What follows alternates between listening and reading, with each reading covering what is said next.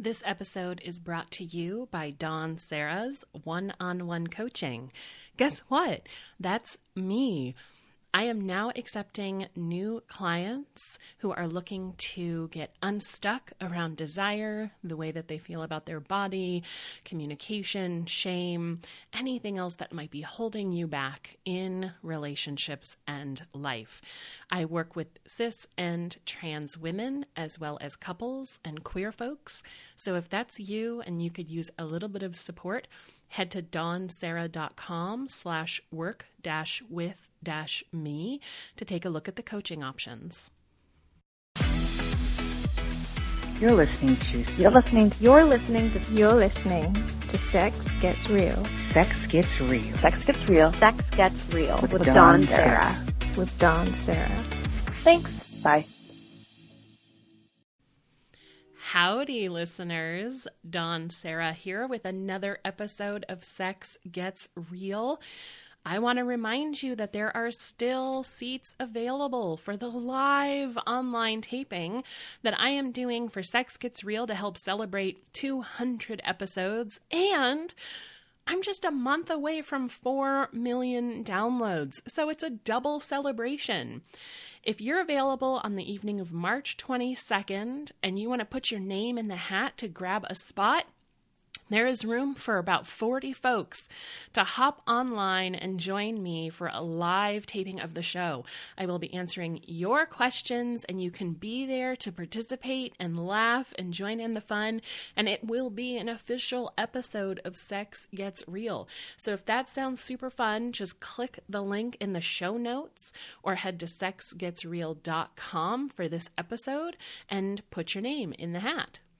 I also want to remind you I am live streaming for free every single Wednesday at O School.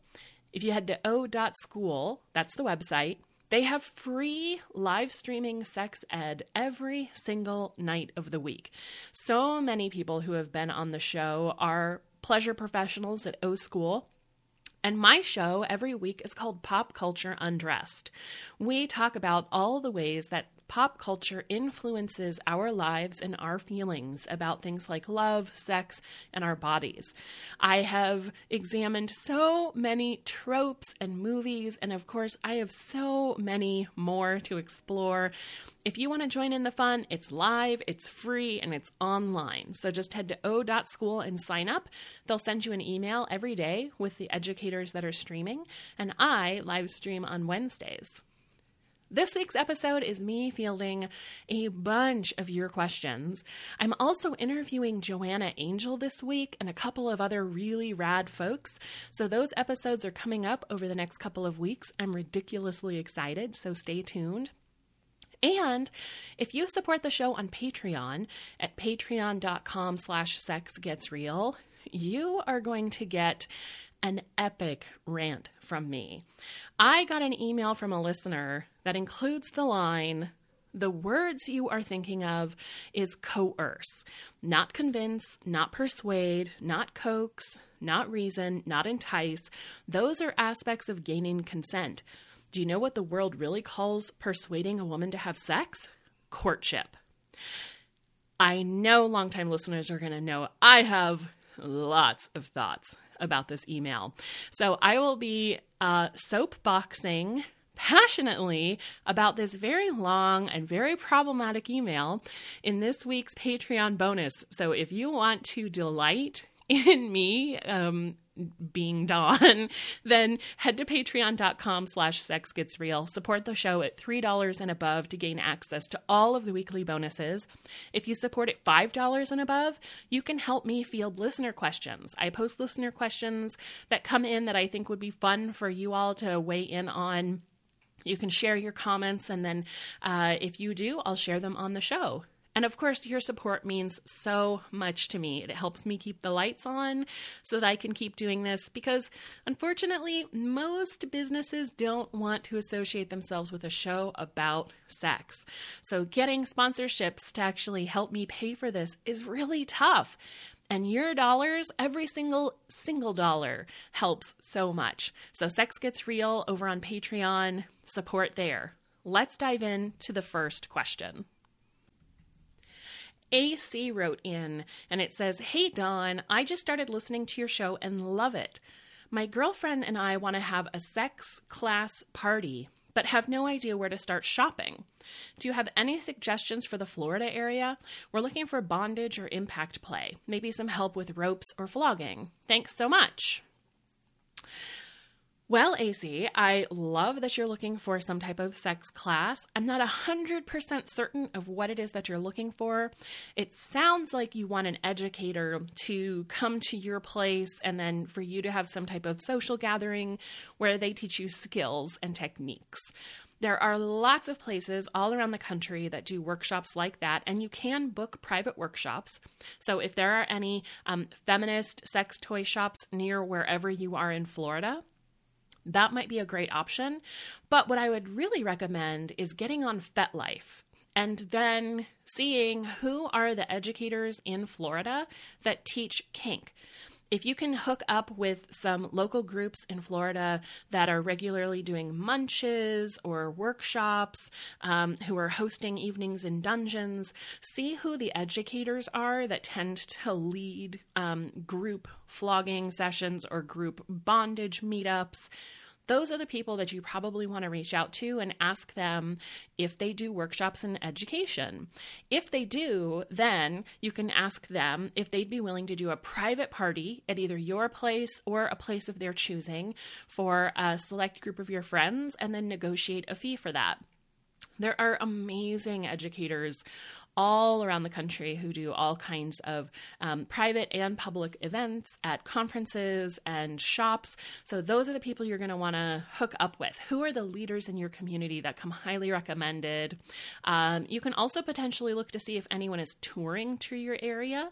A lot of Kinksters will travel around to various locations around the country to offer their workshops. So, if there's a place near you that offers any kind of in person workshops, either at a dungeon or a sex shop, you might want to ask them who they've had to come and teach flogging or bondage. But FetLife is definitely the place to go if you want to see just who's local to you and who's kind of running the events, organizing the events, and see either if they do events uh, and workshops or who they would recommend. And then go from there. So I hope that you and your girlfriends are able to find someone so that you can do some really fun hands on learning. Uh, and please report back if you end up doing that and how it goes. Thanks so much, AC. This next question comes from Drowning in Relationship Theory. And the subject line is Open, Ethical, Poly? Hi, Dawn. I've been listening now for almost a year and I love your work. I'm feeling overwhelmed right now. I recently began the process of coming out, acknowledging my own bisexuality, and for the most part, it has been a positive and connecting experience for my husband of 11 years and I. We are together trying to create space for me to explore what this means and can mean for me and for us. We have decided to try having an open relationship. At this time, he's not interested in dating anyone. Our agreement only includes women. After months of figuring out what to say, I made an online profile and started messaging some women in my area. I went on a few dates, none really led anywhere. It's a good place to be dating from. I have a happy relationship, a beautiful family, and I'm content, so I don't have any pressure to be open to anyone who isn't a good fit. I recently met a woman who I have a really great connection with. We've been out three or four times, and things seem to be moving in a good direction. She's a great communicator, and we have both been open to one another as we work out what we are each available for. The communication with my husband has been good too. We're working through the scary feelings of insecurity and fear together. We are tending and caring for our relationship in some ways better than we ever did when this opening up wasn't on the table. I started listening to some polyamory podcasts. Somehow, the ethical framework of polyamory feels more authentic to me than just wanting a relationship that is entirely based on sex. But the more I listen, I feel like there is this huge bias against hierarchy. And even the idea that it is inherently unethical, like I can't really be a good polyamorist if I have a primary relationship. Maybe the answer is that I am not poly based on some definitions. The reality is that my husband is my primary relationship. We have two children, are building a home together. We have a mortgage and a shared retirement account. We have been living in a monogamous relationship for 11 years. I guess I want some reassurance that I can explore non monogamy. Ethically and with kindness and compassion without having to give up the centrality of my marriage. There are a lot of dogmatists out there, and you're always so nuanced and thoughtful. I guess I just wanted your take on it all. Thanks so much. Drowning in Relationship Theory. I want to start by saying I'm not an expert in this. I tend to leave questions like this to episodes when I have guests on, like Andre Shakti or um, Kitty Stryker, people who have um, lots of experience and, in fact, make their livings giving advice in this space. So, I will give you my opinion and then share with you some resources that I think could be a really good jumping off point. There are a lot of people who have a lot of feelings about a lot of things in this world. And I think what we have to remember is it all comes down to are we creating space in our lives for people to feel respected, heard, understood, held, and are we aware of the power dynamics, the privilege that we have, and are we doing right by the people in our lives? So, whether it's friends, family, lovers, whatever the relationship is, are we able to show up and be really honest and clear with those people about what we want and what we're capable of giving because those things change over time. We are constantly evolving. And so there's a fallacy in assuming that the ways that we show up for each other today are going to be the ways that we can show up for each other forever. So, the reason that I say all of that is there are a lot of people who are examining all of the ways that we structure relationships in our lives. And so many of the relationships and the stories we have around romance and sex are based on deeply problematic and oppressive structures and frameworks.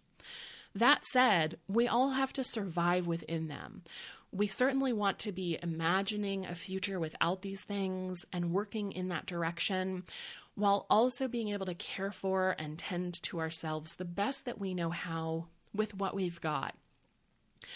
I personally think that there are a lot of incredible poly experts out there who do believe that you can ethically enter into non monogamous and polyamorous situations while also having a primary partner. I would highly recommend checking out Opening Up by Tristan Taormino. I think that that book offers lots of different ways you can be in relationship with others. And it gives lots of examples of people in those relationships using their own words to give you an idea of there's kind of no right way as long as everyone's on board.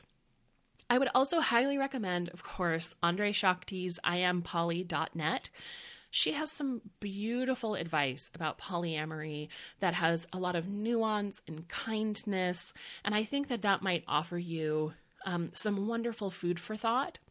Also, Poly Role Models by Kevin Patterson is a really interesting resource for similar reasons to why I really like opening up because it gives people an opportunity who identify as poly or as non monogamous to simply share their stories and their experiences. And there's so many different ways of doing it.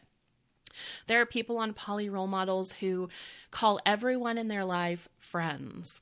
And whether they have sexual relationships or um, physically intimate relationships or platonic relationships with those people, they're all friends. Other people are married or engaged and are swingers or are poly and have multiple girlfriends. It gives you an opportunity to see lots of different people living out their non monogamy and polyamory in lots of different ways. In fact, at the time of this recording, the most recent person profiled is named Carly S. And the very first thing that she says about what does your relationship dynamic look like is my current relationship with is with my fiance. He is my primary partner. And then goes on to talk about the ways that they navigate that. And I think that would give you drowning in relationship theory, an opportunity to just see all the different ways that people exist in this space.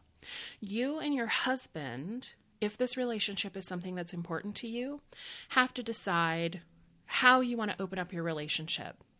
The important piece, and I think where a lot of people fail when they're um, looking to open up, is they kind of want that like mystical unicorn to come in and just be their fun plaything. And they're approaching the relationships as some type of toy or object whose purpose is to make their relationship more interesting.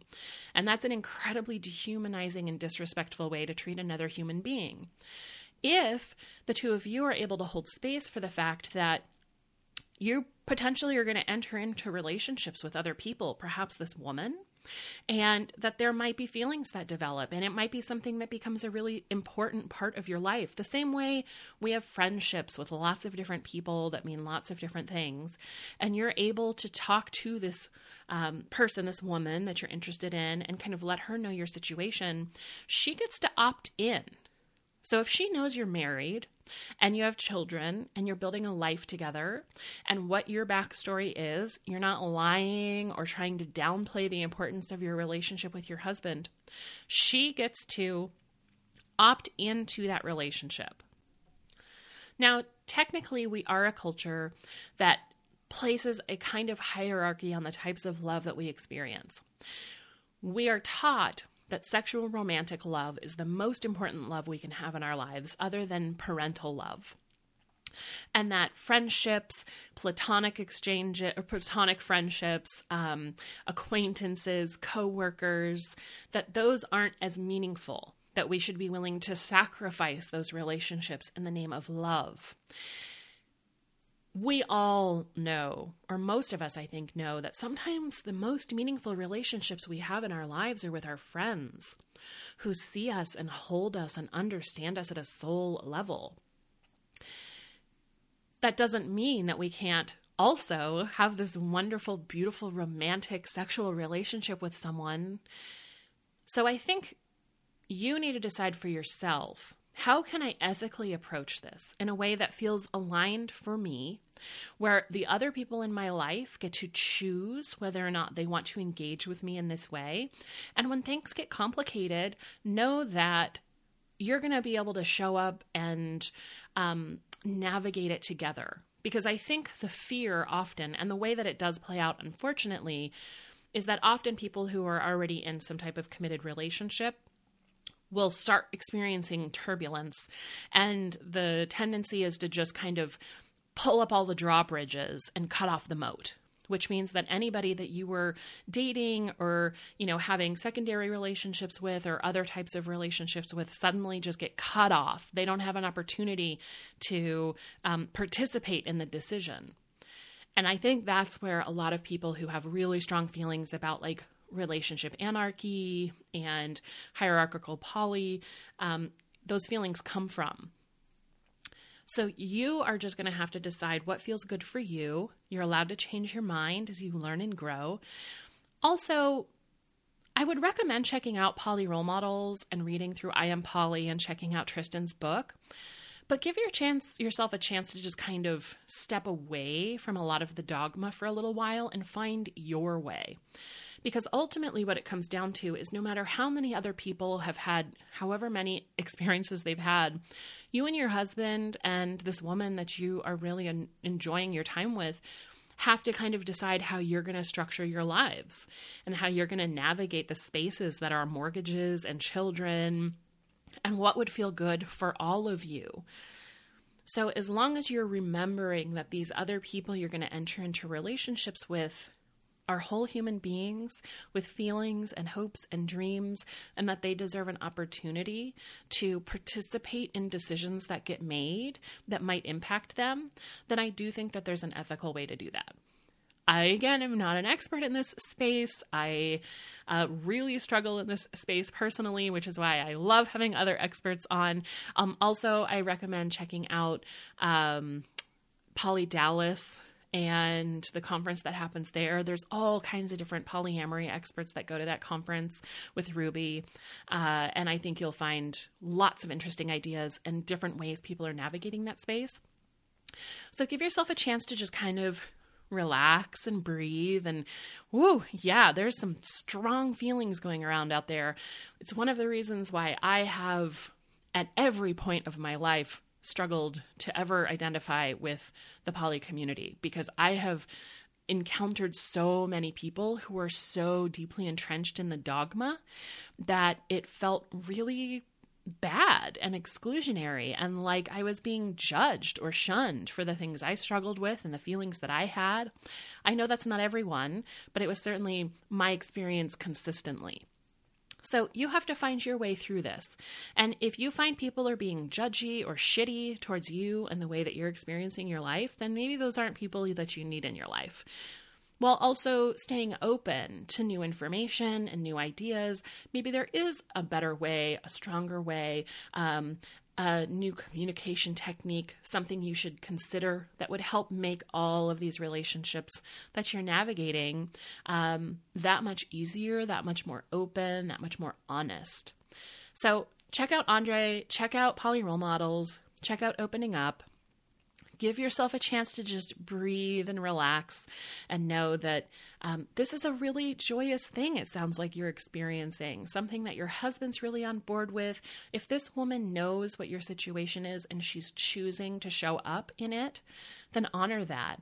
And you know just like any friend coming into your life you would of course be super open and excited to have this friend come into your life and want to spend time with them. And if something was you know challenging with your marriage you wouldn't just want to cut off all your friends.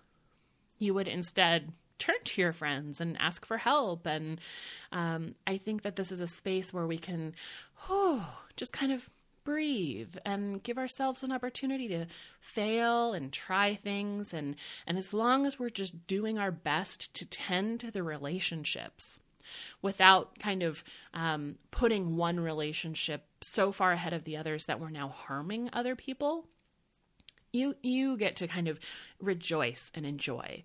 So thank you so much for writing in. I hope that was helpful. I hope if nothing else it just gives you a chance to like oh, okay other people might have big feelings about this and they might have some really important points for me to take in.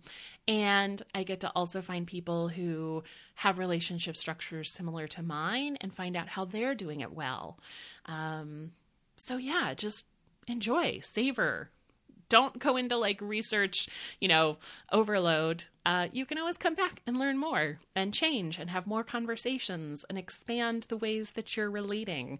You know, it doesn't have to be one and done or all or nothing or right or wrong. Good luck, enjoy. Thank you so much for listening. And of course, if any listeners have any other thoughts, feelings, questions, you can always comment on this episode at sexgetsreal.com or on the Facebook page or on the Twitter page. So I would love to hear from you too if you've grappled with this as well. I got an email from Anonymous that says, guilty of not feeling guilty. Dawn, I have been happily married for decades, and my husband and I have a great sex life. But I recently had a brief affair with someone I met online. We never met in person, and I'm sad that it ended, but I do not regret that it happened. It was beautiful and healing for me. My husband, whom I love, has not found out. My problem is that I feel guilty for not feeling guilty. Am I a horrible person? I will never do this sort of thing again unless this man comes back into my life, which is doubtful due to his family problems. But should I make myself feel guilty? Will the remorse hit me later? Anonymous.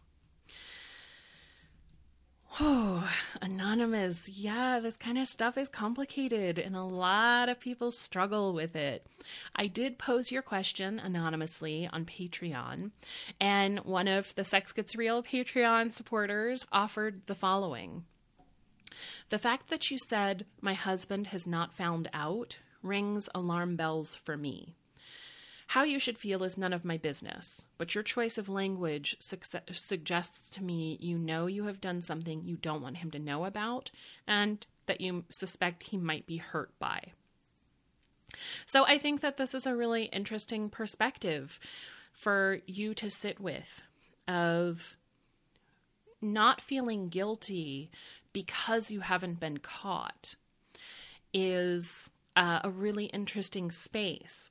Would that guilt shift if you were to have to then witness the hurt and the betrayal and the loss of trust and the way that your husband would then look at you or relate to you if he did find out? And I think that's a really interesting question to grapple with. You know, not being found out means that you get to have this kind of lived fantasy experience that feels utterly and totally yours. But if your husband were to find out and you then had to sit with the anger and the grief, with him not trusting you any longer when you answered questions, um, hearing the ways that he felt wounded, I wonder if that would shift the way that you're feeling. Would you then feel guilty because you'd be confronted with the actual harm? I would also recommend checking out Esther Perel's books, Mating in Captivity and The State of Affairs. One of the things that Esther talks about a lot, and I think this makes people deeply uncomfortable, is that so often when we have some kind of infidelity, it's not our partner that we're turning away from, it's ourselves. We're either turning away from ourselves or turning towards something that we've never been able to articulate or name. And for whatever reason, we feel like we can't be honest with this person in our life. And I think that's an interesting concept because so often we we think of culturally cheating as um, being because we've fallen out of love with someone, because we have resentment, and certainly those things happen. But in Esther's work as a marriage therapist who does tremendous amounts of work around infidelity with couples um, who have experienced betrayal, you know, what she has found in her extensive experience doing this work is that often it's not about the partner, it's about the person who is making the choice to then do this act of betrayal or this infidelity often because they felt like um, there was a part of themselves that they never got to explore or that they had shut themselves off from, a part of themselves that felt hidden and denied and invisible in their relationship. And not knowing how to articulate that or ask for it, because again, we're also a culture that's terrible at communication, being vulnerable and being uncertain. Uh, and then we make these choices. And sometimes those choices are important for us. Anybody who's listened to the show from the beginning is very familiar with my story with Mr. 45. And our relationship was not an ethical one. He had a don't ask, don't tell situation with his wife, and she didn't really realize they were actually exercising that option when he and I had our affair. And while I feel sad for all of the feelings that they had to grapple with later around that, in it, it was one of the most healing relationships I've ever had. It was a deeply important relationship for me. It was one of the first times that I had experienced those levels of sexual desire and sexual pleasure. It was one of the first times I um, let someone enjoy my fat body after years of telling myself I had to stay in a relationship that was super unhealthy because I didn't think someone could ever actually appreciate my body. And it was one of the first experiences I had after that relationship that taught me maybe I can ask for more, maybe I can be desired. There was so much tenderness, and it was it was just a, a very crucial experience for me.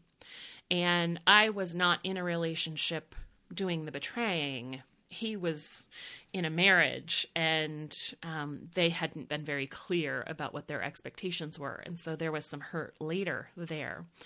But I also had an affair um, years ago with a married guy whose wife was deeply sick. And he loved her very much and he did tons of caretaking for her all of his life was about caretaking and maintaining their household and um, just keeping her afloat and alive. And he needed a place where he didn't have to be a caretaker, where he could um, tap back into that fire. And for a lot of people, they have really complicated feelings about stuff like that. And for good reason. It is a betrayal. There is the potential for deep hurt and wounding. But I also think that sometimes we enter into these situations and feel healed. But that can shift when then the person we've been hiding something from finds out. And if that um, discovery happens, we have to grapple with a whole different beast.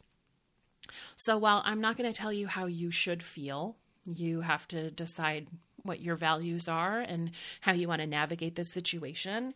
It sounds like it was deeply important for you. You said beautiful and healing. I would also ask you to just kind of sit with what didn't get said to your husband. If this relationship with your husband is one that you said you love, you have great sex, you've been happily married for decades, I think it would be a valuable exercise to examine what's not being said and what parts of you aren't being seen that made this thing this this thing happen. And is there a way to start cultivating space for that inside of your marriage is there a way for you to ask for new things or to feel more seen or to um, change the level of mystery so that there's more heat? Whatever the reason was that you kind of needed that, um, what are ways that you can start cultivating that inside of your marriage, if at all? I, I am just so curious on what, what the response would be if your husband did find out and you had to actually look him in the face and the eye um, when he grappled with that. I'm not saying that your experience would not be healing still, because it can be both. This experience that you had, this affair that you had, can be beautiful and important and healing for you, and utterly devastating. And something that causes you deep, deep, deep, painful feelings if your husband were to find out and you had to grapple with that. So I don't think that it's a black and white situation. Um, I don't think it's ideal, but I also think we encounter all kinds of situations in our lives that are not ideal, and we just have to do the best that we can. And I think this is a really important place for you to then start grappling with how can I examine the reasons that I did this and start making the changes that I need to make so that I can have a better relationship with my husband or new conversations with my husband. Um, and if it's not something that you're going to be able to get from him, then even being able to acknowledge that with him could be really, really important because it's so hard for one person to come even close to meeting all of our needs. But if we can acknowledge that, that's a pretty powerful thing. And one of the things that I love so much about Esther Perel's work is she always, always stresses that so often for couples who are willing to put in the work, which is not very many, but for people in relationship who are willing to do the work after a massive betrayal, often the relationship that emerges afterwards is an even stronger and even healthier and even more connected relationship than before. Because you have to learn and practice an awful lot of emotional intelligence and really challenging uncertainty and communication skills to get through something like that, to rebuild that trust. And that can yield a really healthy relationship on the other side.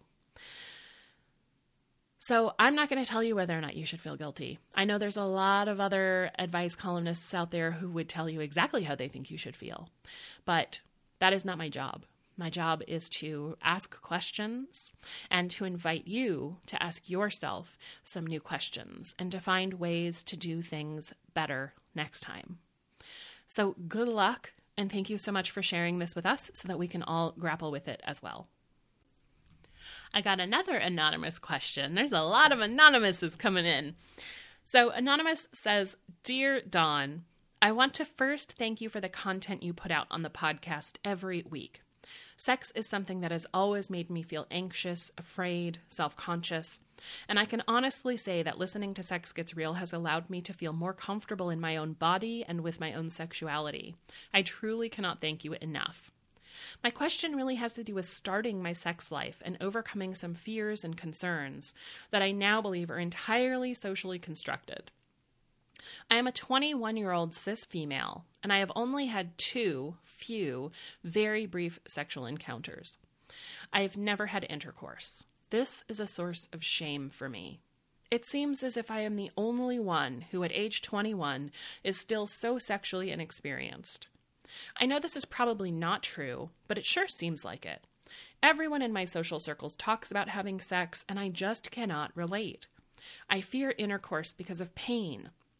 I can barely insert a tampon without pain. How could I ever fit a penis?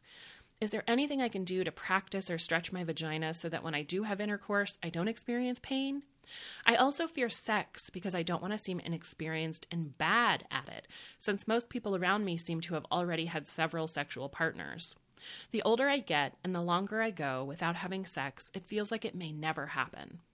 I want to have sex, but I have no idea where to even begin, especially since I have a lot of fears and doubts about myself sexually. Any advice would be so appreciated. First of all, Anonymous, thank you for the articulate and vulnerable personal email. I so appreciate everything that you're sharing and the fact that you've already been listening and you're starting to kind of grapple with holy crap, so much of this is just culture putting shit on me that's not mine to carry. That's a really huge, important step for so many of us. And the fact that you're already grappling with that at 21 is pretty extraordinary because I certainly didn't until I was like in my 30s. So you are well ahead of where I was, at, at least even contemplating these types of issues and questions. I also want to say, I so get it. I had intercourse for the first time when I was 22. I think I was 22. It was either like late 21 or early 22. Uh, and I had lied to my friends about having sex. I absolutely knew that all of my friends were having sex in college and um and and it was this weird thing for me because you know I was raised in a household that talked about sex constantly. I knew more about sex than pretty much all of my friends starting in middle school. I had no shame talking about condoms and birth control and I was the person friends came to when they needed advice or when they had abortions and it was something I was super comfortable with, but I and while I was having sexual experiences, I was experimenting with blowjobs and fingering and, you know, being touched and rubbing bodies against each other and certainly masturbating. Oh my God, I was the masturbation queen. I didn't actually have intercourse with another human being until I, I was 22. And I lied about it because I felt like if I'm the person everybody's coming to for advice, and everyone thinks that I'm like super sexually open, which means I'm having sex, because of course that's we conflate those things in our culture. That um, it would be a totally shameful thing. You know, it's like that scene in Clueless when they find out one of them is a virgin, and it's kind of like, You're a virgin? It's such a thing in our culture, and so much of it is performative for so many people who are young and talking about sex the way that your friends are talking about it, often it's coming from a place of performance. They may have actually engaged in intercourse, and maybe multiple times.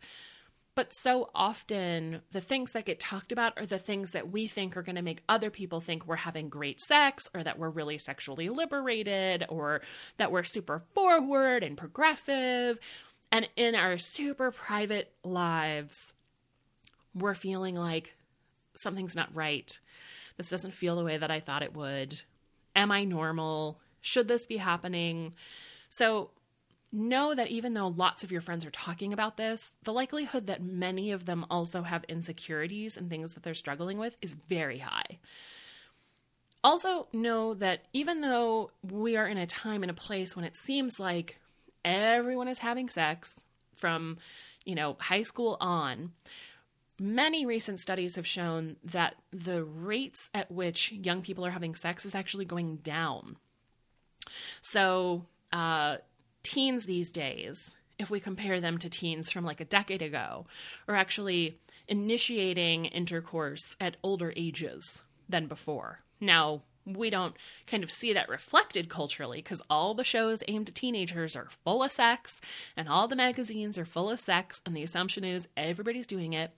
But more and more people are actually delaying their first intercourse or sexual experience well into college. And some people even many years into college. Uh, and some people don't have intercourse until way into their late 20s and early 30s. It's just different for everyone.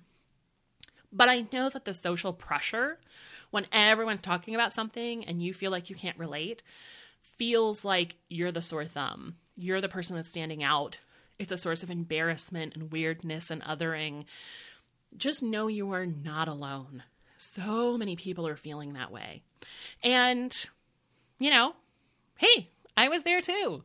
I was 21 years old and I had friends who were married, who had been dating for years, who had multiple sexual partners, and I had never had intercourse. And by the time I got to a place where I did, I was super in this place of like, let's just effing get this over with so that I can just say that I did it. And it wasn't that great and it wasn't that exciting and it was just a checkbox to mark off. The important thing to remember is that you get to do this on your terms, your way. And I also question, uh, and I know why, and I know it's tempting because everybody else is talking about it. We can have sex in so many ways that don't involve intercourse. There are lots of people out there, especially in queer and disabled bodies, who have all kinds of delicious sexual experiences that don't involve intercourse or penetration. And that's normal for them. That gets to be normal for you too if you decide you want it to be. Who says sex can't be hands and toys and mouths on clitorises and anuses and bodies rubbing together? And there's so many erotic opportunities with the bodies that we're in. And guess what? It counts when you have sex with yourself. That is sexual experience. That is a sexual release. That is getting to know you. So, if you have a sexual relationship with yourself, you are a sexual being having sexual experiences. Now, when it comes to penetration and pain, there's lots of different things you can do. I wonder um, does that pain shift if you're incredibly aroused? If you give yourself 20 to 40 minutes, of warm up and arousal and teasing and touching and watching porn or thinking about a really sexy fantasy or reading erotica, does that shift your experience of vaginal pain?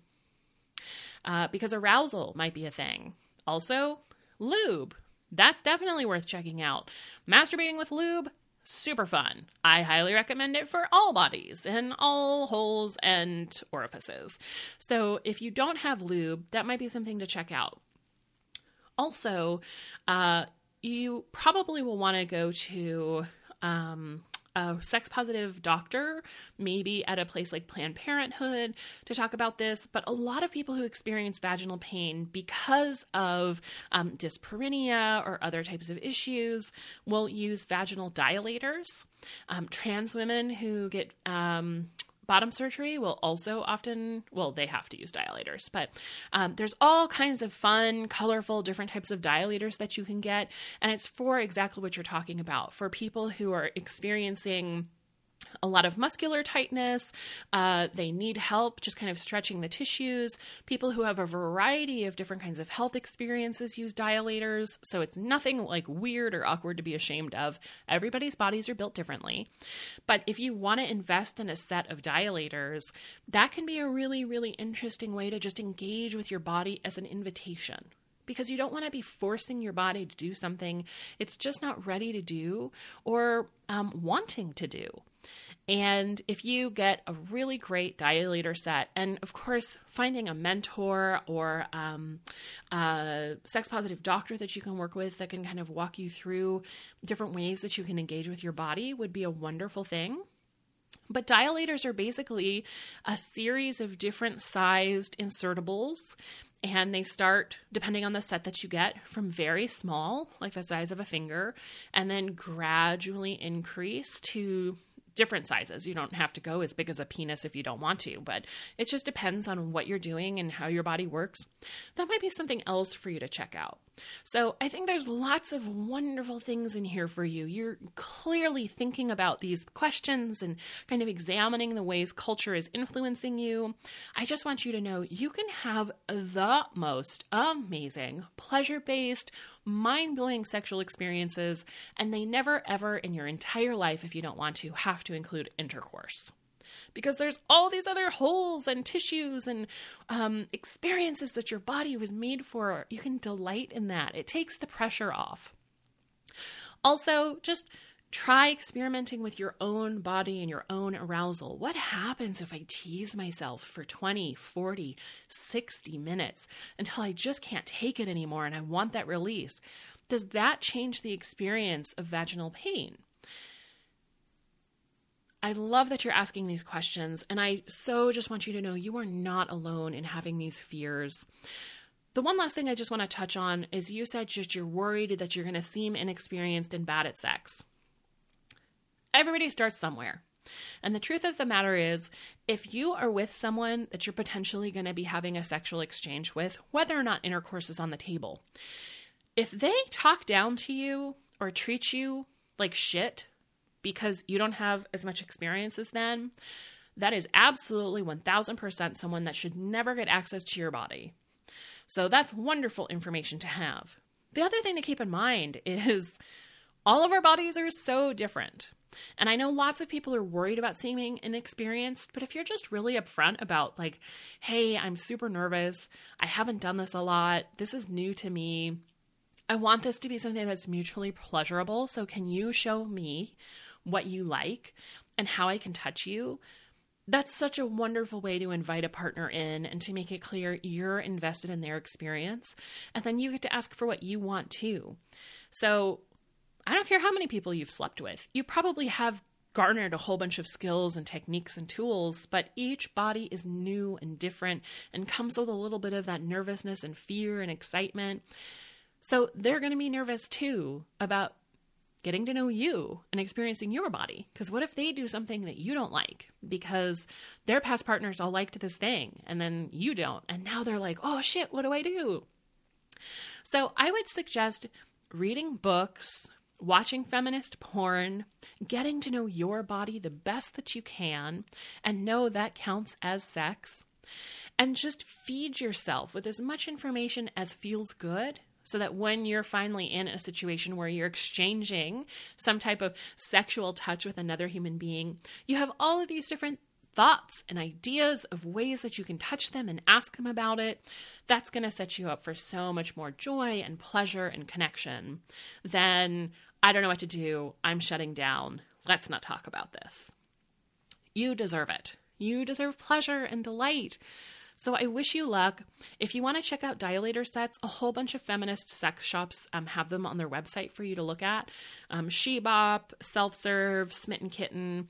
Uh, I think almost all of those carry dilator sets for you to just take a look at if that's interesting to you. Um, and also feel free to go talk to someone like at Planned Parenthood, a place that's sex positive and inclusive if you want to get a little more information about vaginal pain and ways that you might be able to work with it. Thank you so much for writing in, Anonymous.